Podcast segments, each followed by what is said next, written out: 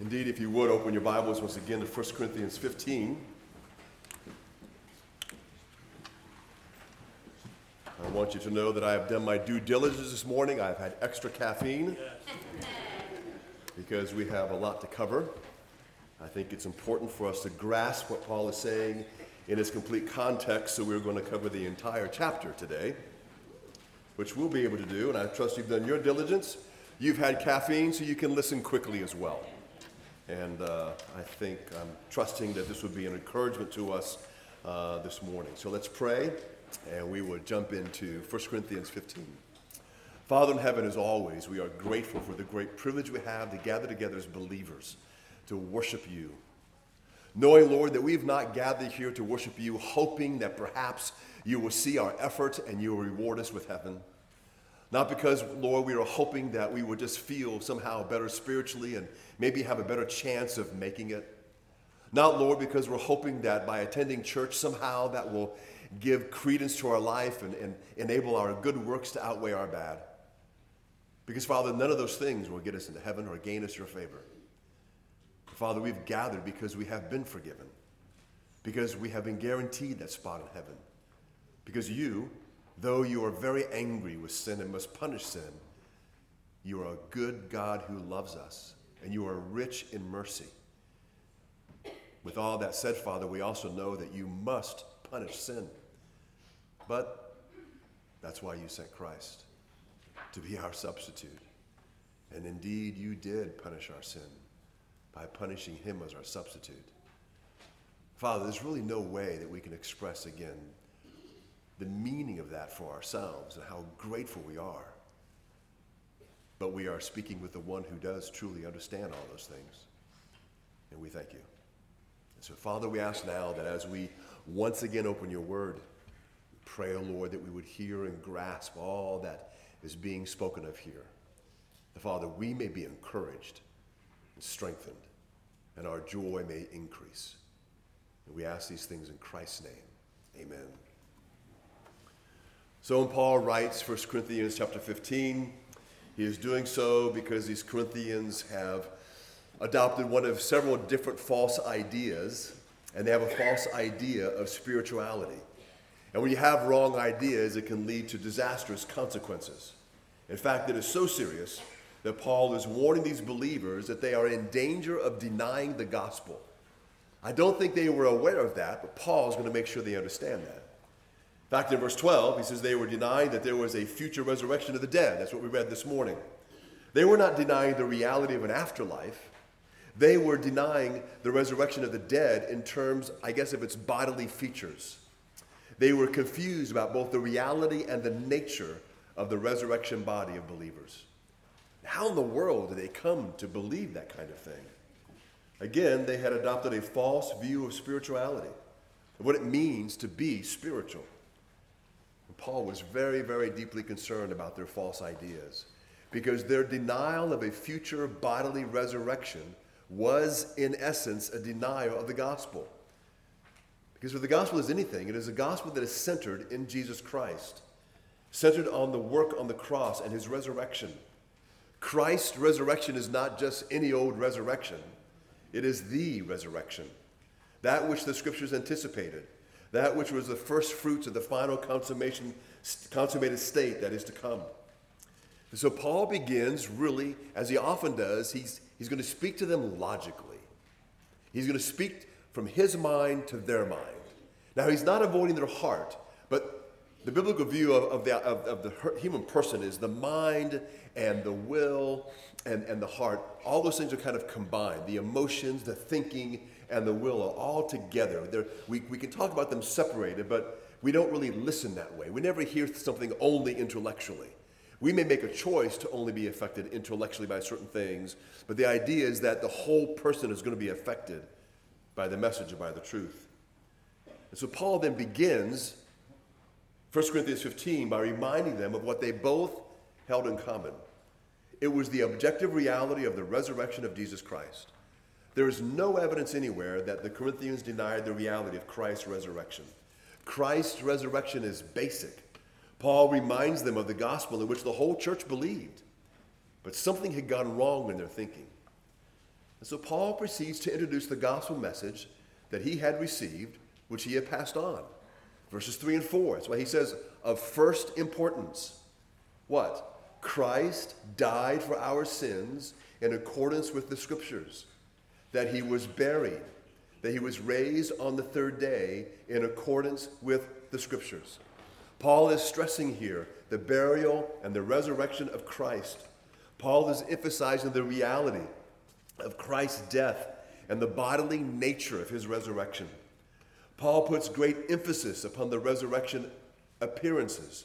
For just as Christ was truly dead and truly buried, he was truly raised from the dead and seen by a larger number of witnesses on a variety of occasions and circumstances. You may not always be aware of it, but the idea of Christ rising physically from the dead is something that is, continues to be in doubt. Non believers, they, they, they, may, they may even go ahead and say, well, yeah, maybe in some sense Christ rose from the dead.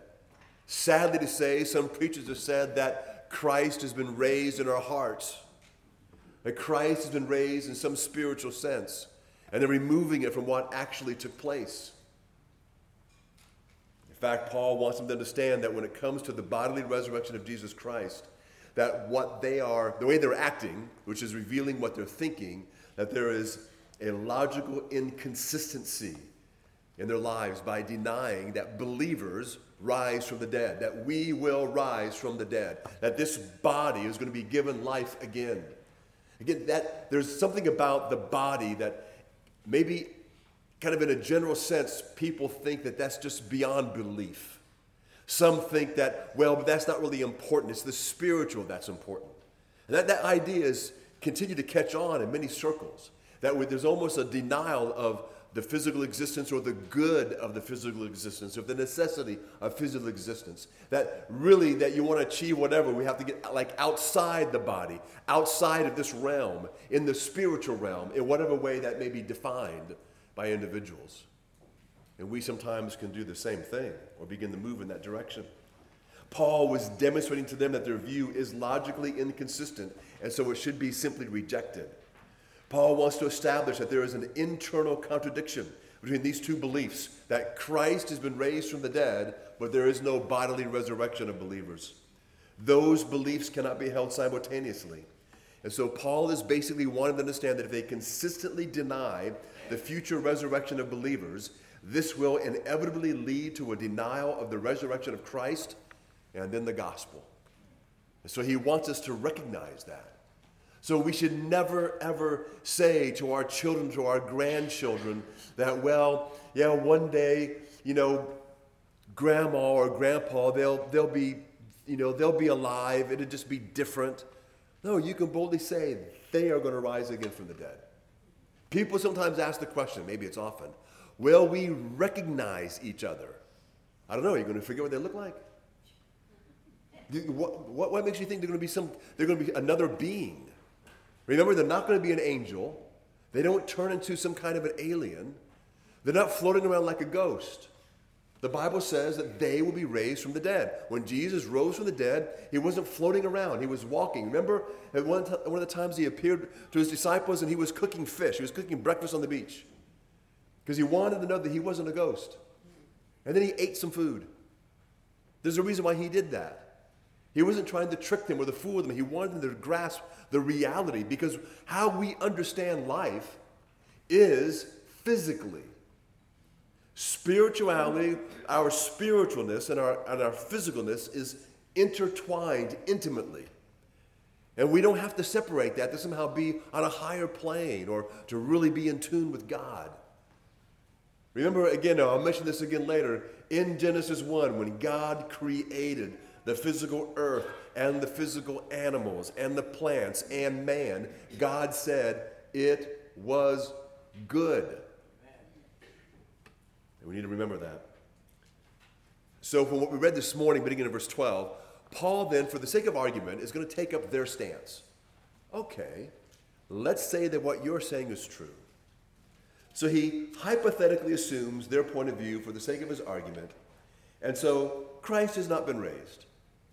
Now, given the common confession of the church that Christ indeed has been raised, the Corinthian position is really a contradictory and it is impossible. But what Paul is assuming here when he gets into this is this that we have an intimate, indissoluble, covenantal relation between the believer and Christ, between us and Christ, that we cannot be separated. Romans says that what? Nothing can separate us from the love of God. We have there's this union between the believer and between Jesus Christ. Paul talks about that, that we are in Christ. That's not just nice terminology to make us feel good. That's a reality. Christ lives within us. I know that's true, not because I feel it, because that's what the Bible declares. And that's what it says. So then, because of this union, this relationship that the believer has with Christ, if Christ is raised, then the believer must also be raised. If the believer is not raised, then that does mean that Christ is not raised. Those are not two unrelated points. Paul wants them to know that they're intimately tied together. So that's why he makes four points in verses 12 through 19. If Christ has not been raised from, uh, raised from the dead, then both their faith and the apostolic preaching are in vain. It's without basis. Secondly, if Christ is not raised, then the apostles who proclaim the resurrection are false witnesses. They're distorting the truth. Thirdly, if Christ is not raised, then there is a sense in which God is implicated as well. The idea that since Christ's resurrection is in one sense not his own, it is God's vindication of the work of the Son. That means that a denial of the resurrection of the dead leads ultimately to a denial of the gospel altogether. And it levels an accusation against God himself that he did not do what he said he did. That's the connection he wants them to see. And fourthly, then, if Christ is not raised, then the Christian faith is futile. You are still in your sins. Dead believers are lost forever. If Christ has not been raised, then what guarantee is that, there, that his death for our sins accomplished anything? Because the dead Savior is no Savior at all. If there is no resurrection, service is over. There's no, even need, there's no need for me to pray. No sense for us to take communion. Let's just go home. And you'll never have to wear church clothes again because there'll be no sense to. Paul concludes in verse 19 by stating, If only for this life we have hope in Christ, we are to be pitied more than all other men.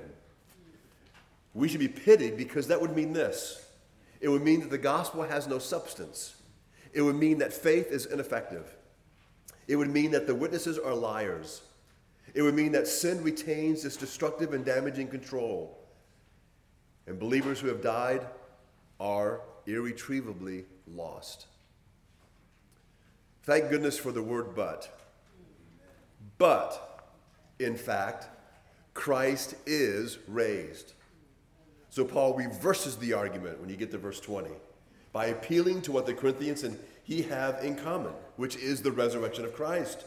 So, since Christ has been raised, and Christ's resurrection is the resurrection, in fact, it is the first fruits of the full harvest that is awaiting the consummation, then the inevitable implication is not only the defeat of death itself, but also the future resurrection of believers. How could we say that death has been defeated if there's no resurrection? That would mean death has won. And we believe with all of our heart that death is not the final word. When we go attend a funeral of a believer, we are all thinking that this is not it for that person. We are all thinking that that person is alive at that moment. Not just because that's what the preacher says, not just because that's how we've been raised and that's our culture. What is the, what is the basis for us to believe such things? Well, it's because that's what's in the Bible. That's what God has given us. That's what it means to live by faith. And again, it's not a blind faith, it's not that we believe that, that person who's dead really is alive because somehow I'm hoping that it's true because the alternative is really depressing. Because the alternative is depressing. Was because it's true. How about you? But I cling to that. I have all of my marbles are in one basket. That is it. Period. And I'm on board completely. And I know most of you, hopefully a lot of you are on board with that as well. That is where we draw our hope, our sense of, of that the future is going to be good. When we say, I know in the end it's going to be okay, because it is okay. Paul is assuming three things when he gets into all of this. He kind of gets into it in the, in the text that God's Son, He's the last Adam. Remember, there's a talk about the first Adam, the second Adam, the first Adam, the last Adam. The idea that Adam represented the human race, Adam represented man, Jesus represented man. Christ has inaugurated a new creation that is evidenced in his death and resurrection and the gift of the Spirit. Christ has ushered in the age to come. It is an age that is characterized by the defeat of God's enemies, which is sin, death, and Satan himself. Even though this age has not yet been consummated in its fullness, because this awaits his second coming, it nevertheless is already here, both in reality and power. Secondly, Paul again is assuming that this union we have with Christ cannot be dissolved. And thus, the bodily resurrection of believers. Gordon Fee says this Thus, Christ is the first fruits. He is God's pledge that all who are His will be raised from the dead.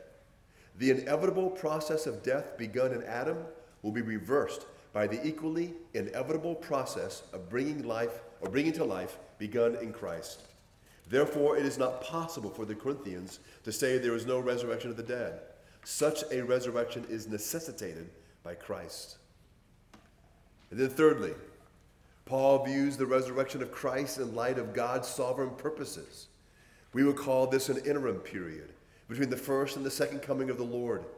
Not all of God's enemies have been subjected to him and destroyed, including death.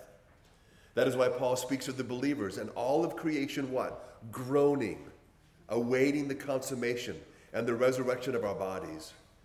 So again, because God raised Jesus from the dead, Paul is confident that God has set in motion an inevitable chain of events that will only be completed when all of God's enemies are destroyed, including death itself. That is why Christ's resurrection demands our resurrection, since if we are not raised bodily from the grave, then death again is never truly defeated, and God can never be all in all. Unless death is destroyed and we are raised, God, as sovereign Lord of creation, history, and redemption, is placed in question. So, once again, when we celebrate the resurrection of Christ today, we are also celebrating our future resurrection. We are celebrating the, the absolute certainty that there will be a resurrection of the dead and that we really will all be together as believers. That there's a reality to that, that, that we can actually sink our teeth into that. That again, we're not like how the world imagines us to be a bunch of individuals who've been kind of duped into believing something like fairy tales. There's a huge difference between fairy tales and what we believe. Even non believers who have no stake in the game, maybe even those who do not like Christianity, they have written about the differences when they read the Bible and they read the books of other religions.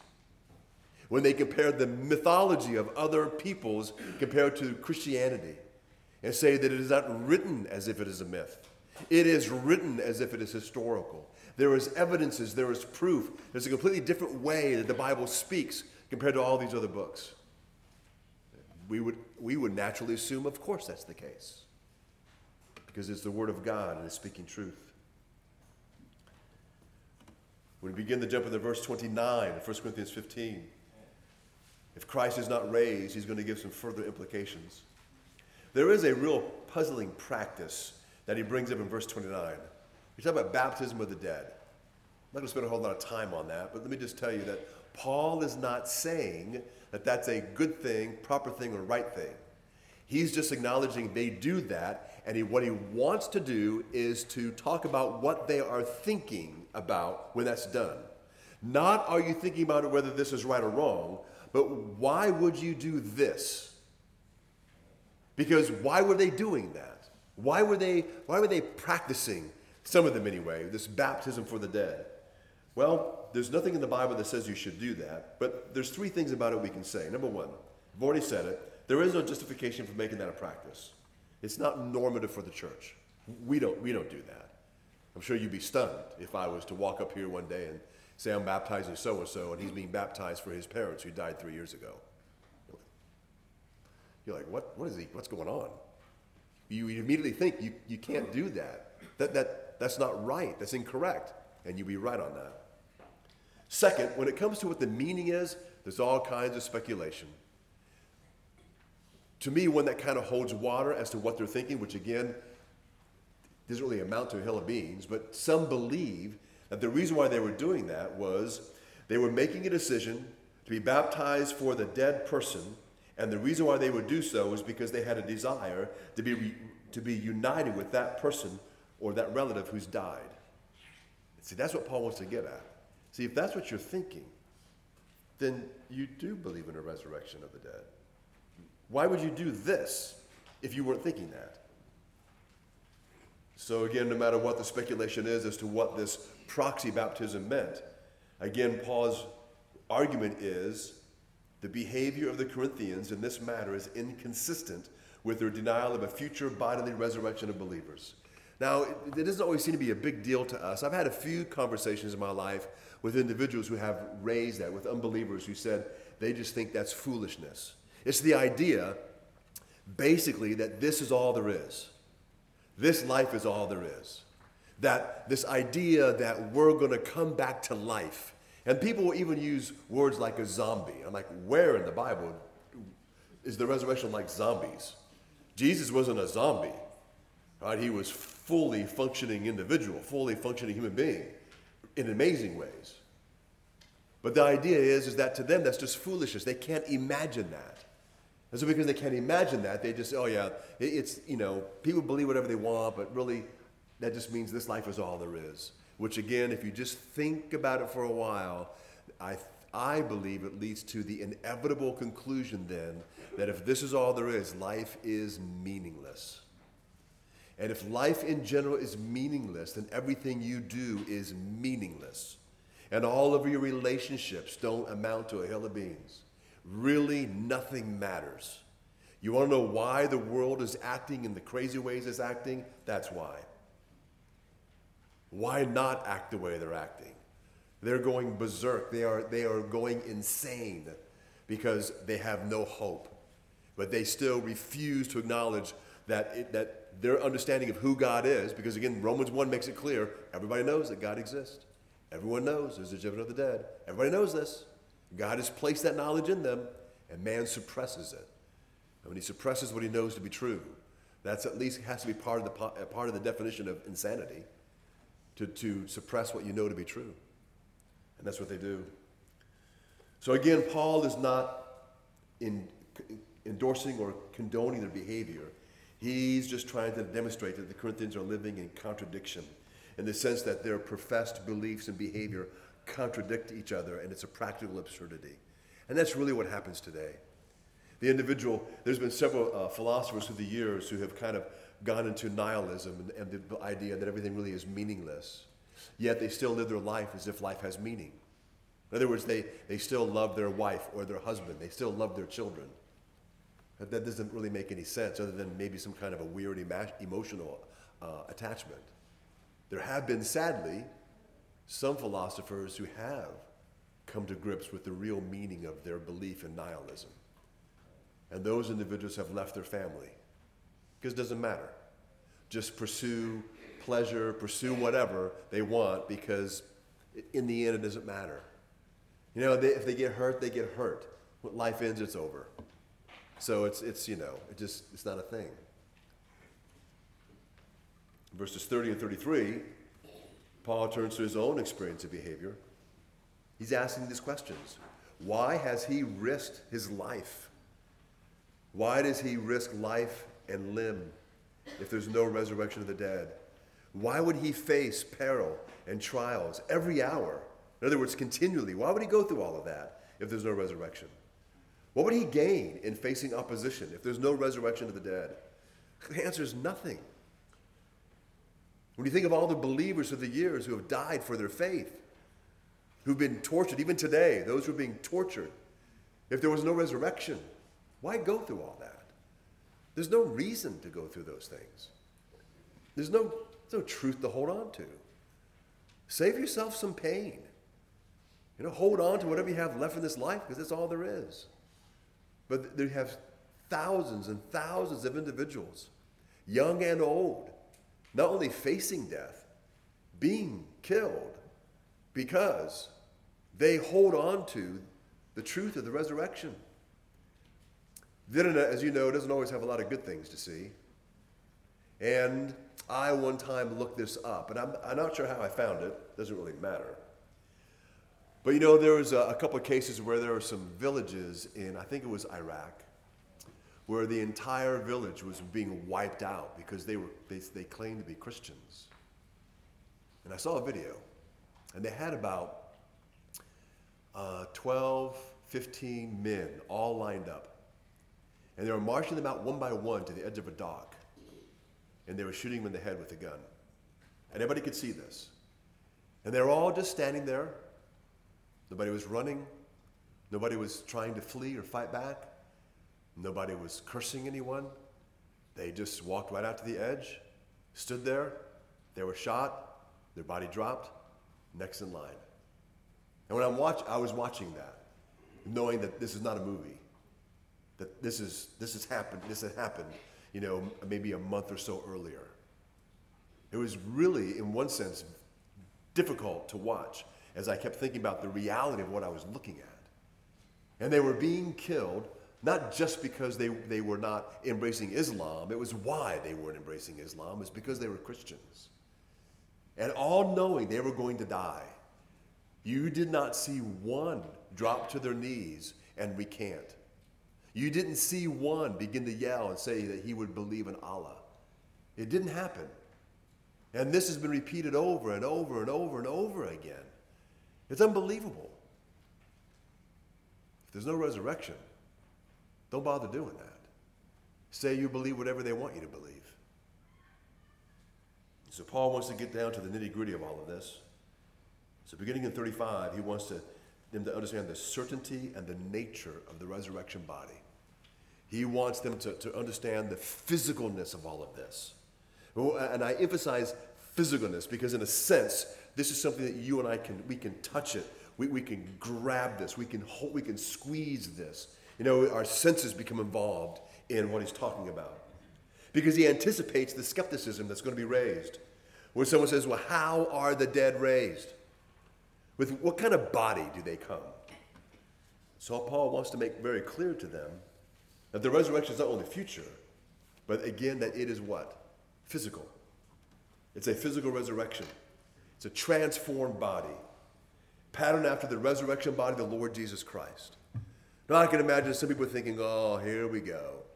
So that's what it is. It's, it's this transformation. You know, we suddenly become a turtle or, or maybe an alien or something. I mean, how does this really happen? Well, as Paul gets into it, and begins to use again the logic that they are already familiar with. He's not merely talking about a reanimation or just a resuscitation of a dead body. Right? It's not that you're going to raise, to, again, eh, eh, reanimate someone who's died of cancer, and when they're raised from the dead, they still have cancer. That's what he's talking about. Rather, it's a body that's adapted to the new conditions of the future. The body we have now is earthly, it is natural, it is subject to decay. The raised body is heavenly, it is spiritual, it is incorruptible. The final result is a glorious resurrection, a transformation of both the dead and the living, where again the final enemy, death, is swallowed up in victory. And so he's going to talk about the reasonableness of this. This is a reasonable thing. And so when you begin in verse 36, he appeals to what God has made in a natural order. You know, you get into that whole argument about you know, the seed and the dying of the seed and giving of life again and all those things they were familiar with. He wasn't just using that because it was a clever illustration. He wanted them to recognize the reality of what they knew to be true. Paul is appealing to what God has made in the natural order to seeds and other kinds of bodies. It's an appeal, and this is used sometimes in Scripture, where an argument is made from the known to the unknown. You, you recognize this, and this is an analogy, this is a truth here that you can understand, that helps you to understand this over here. Paul establishes the reasonableness of the resurrection body from the way that God has ordered the natural world. So there's three steps. First of all, when one observes the way God has designed a seed, notice when the seed is sown and dies, life comes. Simple thing. Almost everyone knows that. You don't have to be a farmer to know that. We know that. No one knows how that happens. We just know that it does. That's the way things are. If you plant an apple seed, now I would probably encourage you to, to plant more than just one seed, but if you were to do that, what do we all expect to have happen? We expect it to be an apple tree eventually. I don't know when it's going to happen, but it's going to happen. Right? And, and, we, and we expect that to happen. We understand that principle. We may not understand how that principle works, but we know that it does work. That's how, that's how it is.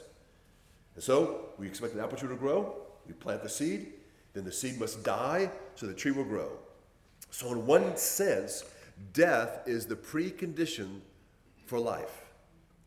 If God has ordered this in nature, in this case the seed, it does demonstrate that out of death, a new expression of life springs forth.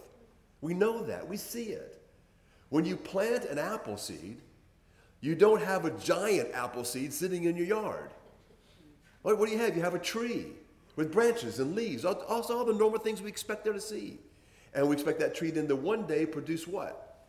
Apples that will look like the thing we got the seed from, that we'll be able to eat. So there's a complete transformation. It's completely different. And no matter what seed you're planting, that's what we, that's what we expect to see. I guarantee you this if I plant some watermelon seeds, I don't want a giant watermelon seed in my yard. I want the watermelon. I don't care how many seeds it has, I want to be able to eat the watermelon. And that's the idea. It's really very simple. So even in death, in the natural world, death does not have the final word. God's purposes are not thwarted. So that is not to be lost on the individual. That is a reality. That's not just something that we just make up. I remember as a kid being told that, and when I was in school, the teacher would just say nonchalantly, Yeah, the, the seed dies and then it grows. And we would, you know, I forget what we planted. We had the little Dixie cups, and you put the seed in there, and, and you know, next, within a few days, there's this little plant, you know, and it was like, whoa, you know, how'd that happen? I guess the teacher was stupid because they didn't know. They just said that's how it happens. That's the way God designed it.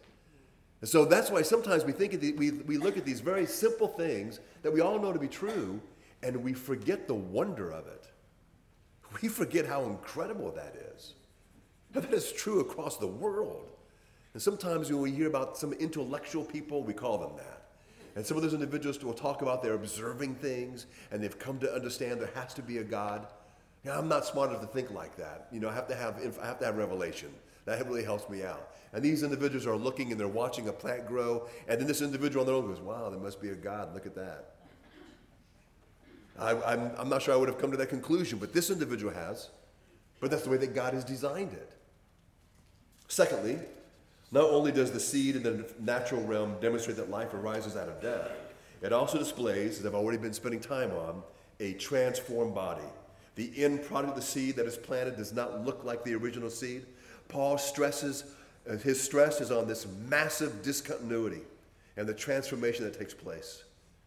And again, by analogy, if God has so arranged and ordered the natural realm in this way, then why is it so hard to imagine that God, the sovereign creator and Lord, is able to transform our present body? Why is that so hard?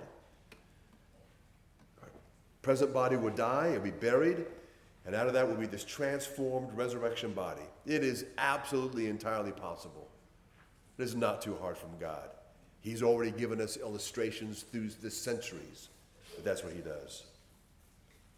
Third, in reflecting on seeds and bodies in the natural realm, he also observes that God gives to each kind its own kind of body that is adapted to its own kind of existence. There's a specific kind of body that's designed for human existence as well as animal existence. Even in the realm of animal existence, there are different kinds of bodies designed for different kinds of animals appropriate for their own kind of existence, such as birds and fish.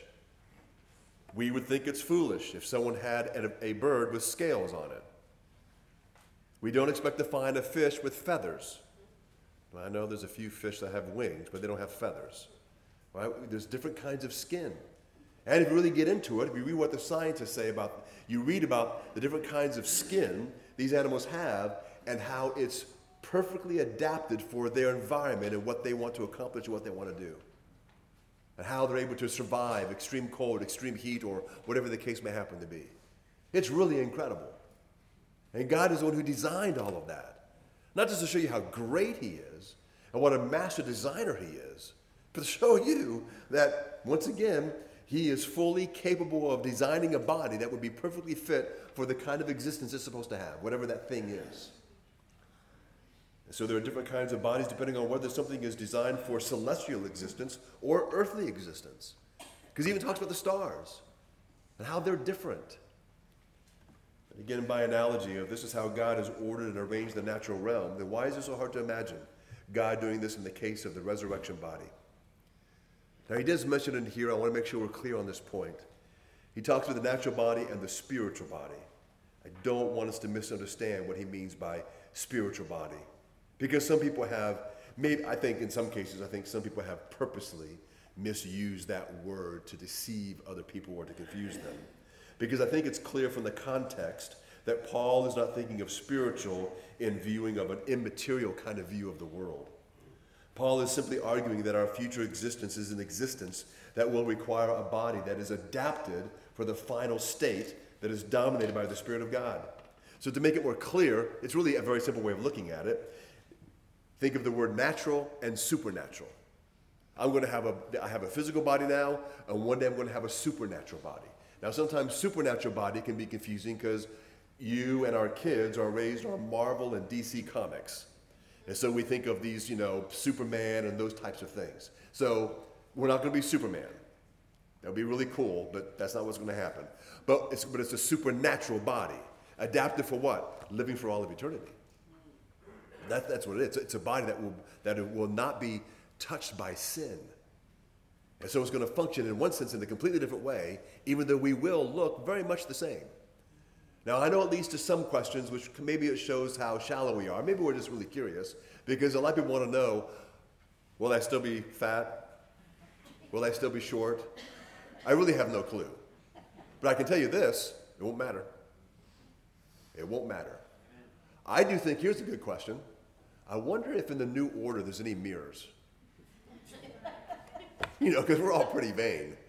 You know, we look in the mirror a lot. It, it won't really be necessary. I don't think you'll, I don't think one day you say, hmm, I wonder how I look today. I, I don't think it's there. I don't think you'd be looking in the mirror and then kind of sucking in your stomach or whatever the case may happen to be. Because that won't be important. But your body will function perfectly in every way. So for those of us who are a little older, imagine if you did take a nap, you could wake up and there's no pain. And you could get up without any creaking. Or get up without having to stand there for a while. Like, you know, you got to bed, it's like, okay, hold on. You know, and you don't have to do all that. I mean, it really is. It's, it's I mean, I look forward to that. It's going to be fantastic. And that doesn't get, that does not get old. So again, Paul wants to get into the certainty, again, of this resurrection because he wants them to understand this. So when you get to verses 45 through 49, God's plan, God's initiative, God's grace. God has sent another man, the last Adam, the Lord Jesus Christ, the covenantal head of the new creation. By his obedience, he has won our salvation. In him, in the work on the cross, his resurrection, he's begun to reverse the disastrous effects of, human, of Adam's sin, which will eventually culminate in the destruction of death itself. And all those who are found in him will be raised just as he was raised. So his main point in verses 45 and 49 is that Adam was given a certain kind of body at creation, a natural body, a body which, as a result of sin, is subject to death and decay. We will bear his likeness in our fallen state, but Christ is different. He's a life giving spirit. His life is the life of heaven itself, for he is the God man. And as the covenantal head of his people, his resurrection body becomes the pattern of our resurrection body, a spiritual body, or that is, a supernatural body. So we know that Christ could do certain things uh, after he rose again from the dead. Some of those things we don't know if he could do those things because he was Christ or if that's just a supernatural body. Like when it talked about there was a, the time the disciples in a room, the doors are shut, the windows are shut, and Christ disappears. does that mean we can do that? I, I don't know. It doesn't say. Maybe, maybe not. Maybe he could just do that because he is divine. But none of us will be disappointed with our new bodies. That I guarantee you. But again, it's a physical reality, patterned after the body of Christ. And so these Corinthians, their false view of spirituality, led them to believe that they had assumed a heavenly existence now of some kind. And so they were denying the, they were denying the future resurrection of the dead. And Paul simply says, no. That final reality still awaits the second coming of the Lord. The fact that it will happen is certain, but it is future. But there's, there's also the absolute necessity of the resurrection. And so, in verses 50 through 57, Paul has argued for the reasonableness and the certainty of the believer's resurrection body. Paul now completes his argument by insisting for the absolute necessity of it. Our perishable and mortal body must be clothed with that which is imperishable and immortal. So, believers, whether dead or alive, must be transformed in order to enter the kingdom of God in its fullness. You have to be transformed, you can't get in.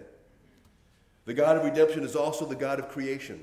Again, Genesis 1 stresses repeatedly that God made everything good, which included the physical and material reality.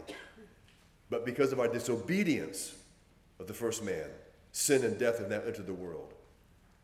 So, what is crucial to stress is since sin and death affect both physical and spiritual reality, so redemption, if it is to be complete, and God is to be all in all, then it must also affect both the physical and the spiritual realm. Sin and death must be destroyed. And for death to be destroyed completely, there must, of necessity, be the resurrection of the dead.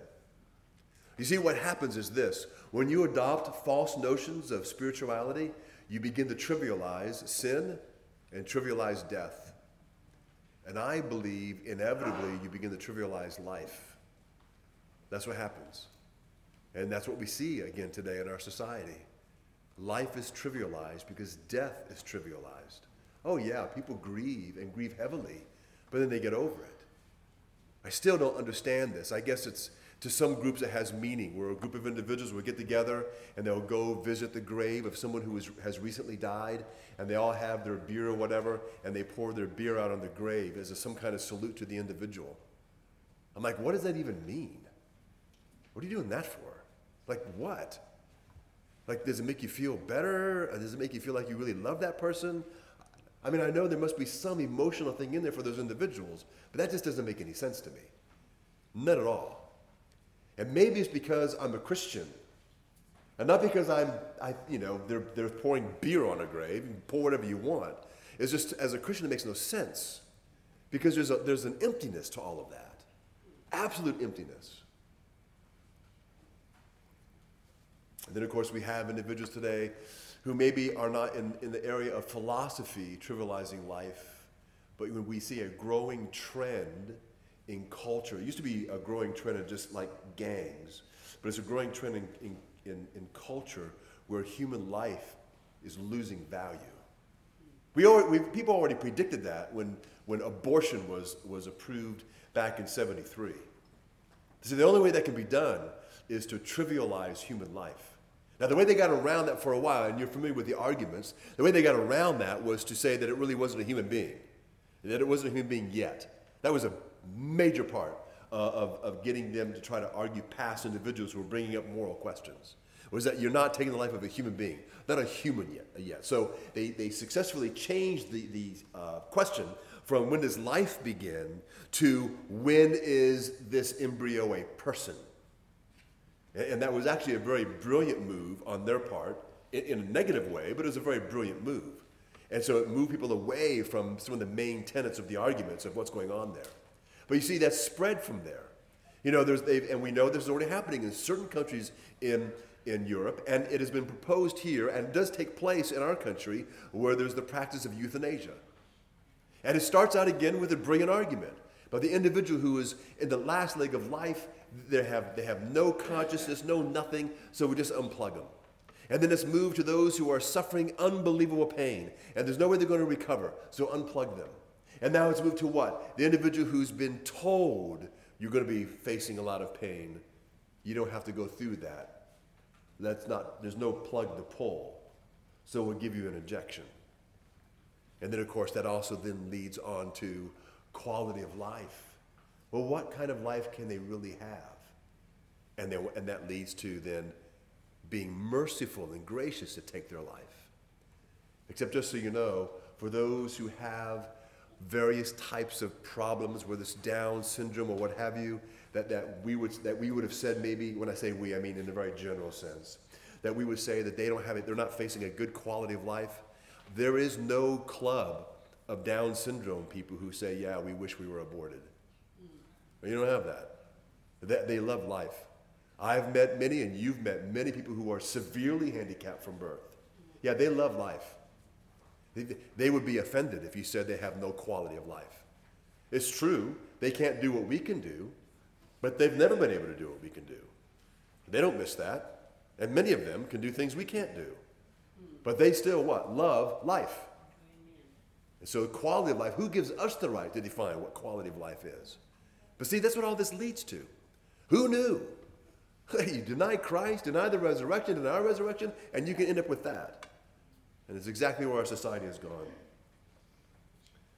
So the Corinthians did not view death as the scripture views it, as an abnormality, as an intrusion into God's good universe, as a robber, as an enemy to be defeated. The just penalty due to our sin and rebellion against God is death. They failed to understand why, if God is truly to redeem his people in the world, if God's plan of salvation is to truly be complete, then not only must Christ be raised as a demonstration that sin has been dealt with uh, on the cross, but that death has been defeated as well, and that we must be raised with him. Without Christ's resurrection, without our resurrection in him, there is no biblical salvation in the complete sense of the world. So, how will this take place? When will this take place? At the end, in an instant, when the trumpet sounds. Those who are alive when Christ returns will be transformed. Those who are dead will come out of their graves transformed. It must be so. Our bodies, whether dead or alive, in their present natural form, must be transformed into the image of our Lord Jesus Christ. Like, re- like Christ's resurrection body, our resurrection bodies will be fitted for the new creation. Paul knows that if Christ does not return before he dies, that he will be laid in the grave.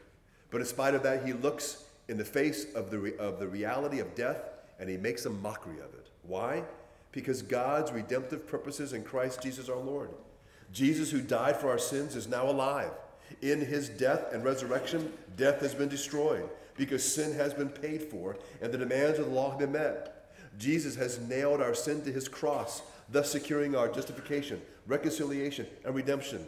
In breaking the power of sin, paying its penalty, and satisfying the demands of the law, he has destroyed the power of death and removed its sting. Even though we may die before he returns, we shall, indeed we must, be raised because we are in Christ, safe and secure. And even though we still bear the marks of this present fallen age, Christ's coming, Christ's death, and Christ's resurrection is our guarantee. And so, what do we do with all of that? Paul concludes 1 Corinthians 15 with this Stand firm. Let nothing move you.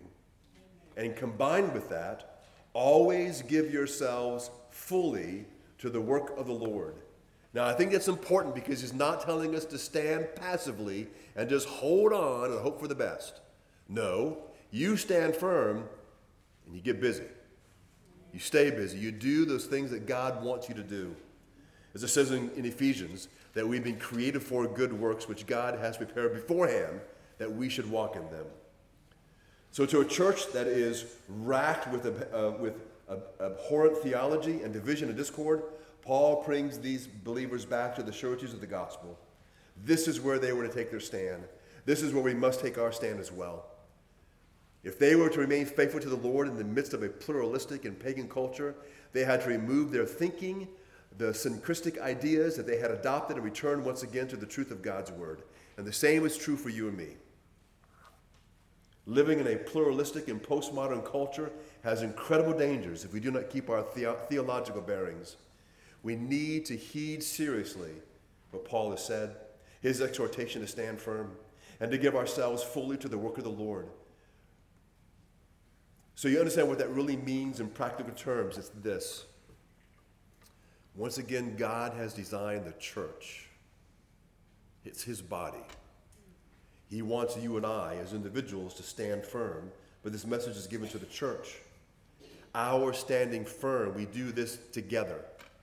See, what makes us strong is each other. Just like in a marriage, right? They, they can sustain each other through great times of tribulation because they have each other to lean on and to be encouraged and to go through with the struggle together. We should understand what we are up against in the world. As we gather together, just the simple gathering together week after week after week, which, is, which should be our habit, is not an empty thing. It's not an empty ritual. It gives to you and me life and strength. It enables us to be encouraged. We come to know each other and see each other's struggles and victories. We share in each other's defeats and blessings. And so we pray for each other, with each other. We are, we are ministered to and we minister to others. And you don't have to be the one teaching to do the ministering. Being together, asking how others are doing, praying for them, whether you're with them or whether you're at home. All of those things are working together to enable you and I to stand firm. And then we do the work together. Whether the work is sweeping the fellowship hall together, or sharing the gospel of Christ with others, or someone praying for you as you share the gospel with a family member, we are working together. This is the work that God has called us to do. This is how we are able to stand firm. You try and do this on your own, to do church from home, from the couch, well, it doesn't last long. It doesn't last long. You will grow weak in the faith. You will begin to drift from the truth of the Word of God. You will begin to experience misery and weakness, and it's a disaster for your life. It doesn't mean that you'll begin to, to, to fall into grave sin, though you could. But I guarantee you, I know what it does mean. When you go through times of great difficulty and stress, the comfort that God comforts us with that surpasses human understanding, and that may be missing because you've become a stranger from God. You've estranged yourself from Him. You've cut yourself off from His blessings. You no longer hear His voice. When you read the Word, sometimes it's now just words. There's no spirit in it. Not because it's weak, it's because if you are in the natural state again, you're in the flesh. And it seems that you have hindered the work of God in your life. I don't want any of you to have to experience that when you go through the deepest, darkest trials. Because I, I, I'll do all I can. There's many here who do all they can to be with you in those times. But, and we can try our best to comfort you. But what we're all dependent upon is our comfort to be truly comforting to you is based on the work of the Holy Spirit in your life. Comforting you with the Spirit, that is the comforter. And so we work in unison together. There's the synergy that is there that God wants there to be in your life and my life. And I don't want anyone to go through those kinds of things alone. We need to make sure that we are working for our risen Lord and Savior, the Redeemer. And he tells us that if we do that, our labor will never be in vain because it will last for all of eternity. If the men would make their way up to the front, we're going to celebrate all of this in a few moments. Tom was going to come and lead us through communion. But again, let me remind you of this that when we celebrate communion together, what we are doing here is we are thinking about history, what Christ did for us on the cross 2,000 years ago. But we also, but we do so because it has an effect on us presently. I am saved and forgiven, and I have hope because of what happened 2,000 years ago.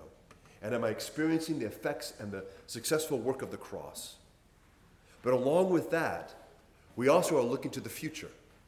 As Jesus told his disciples, that they would be partaking of that until he, until he comes again. And he will partake of that with them. And the idea is that we are always looking to the future. We're not living in the past.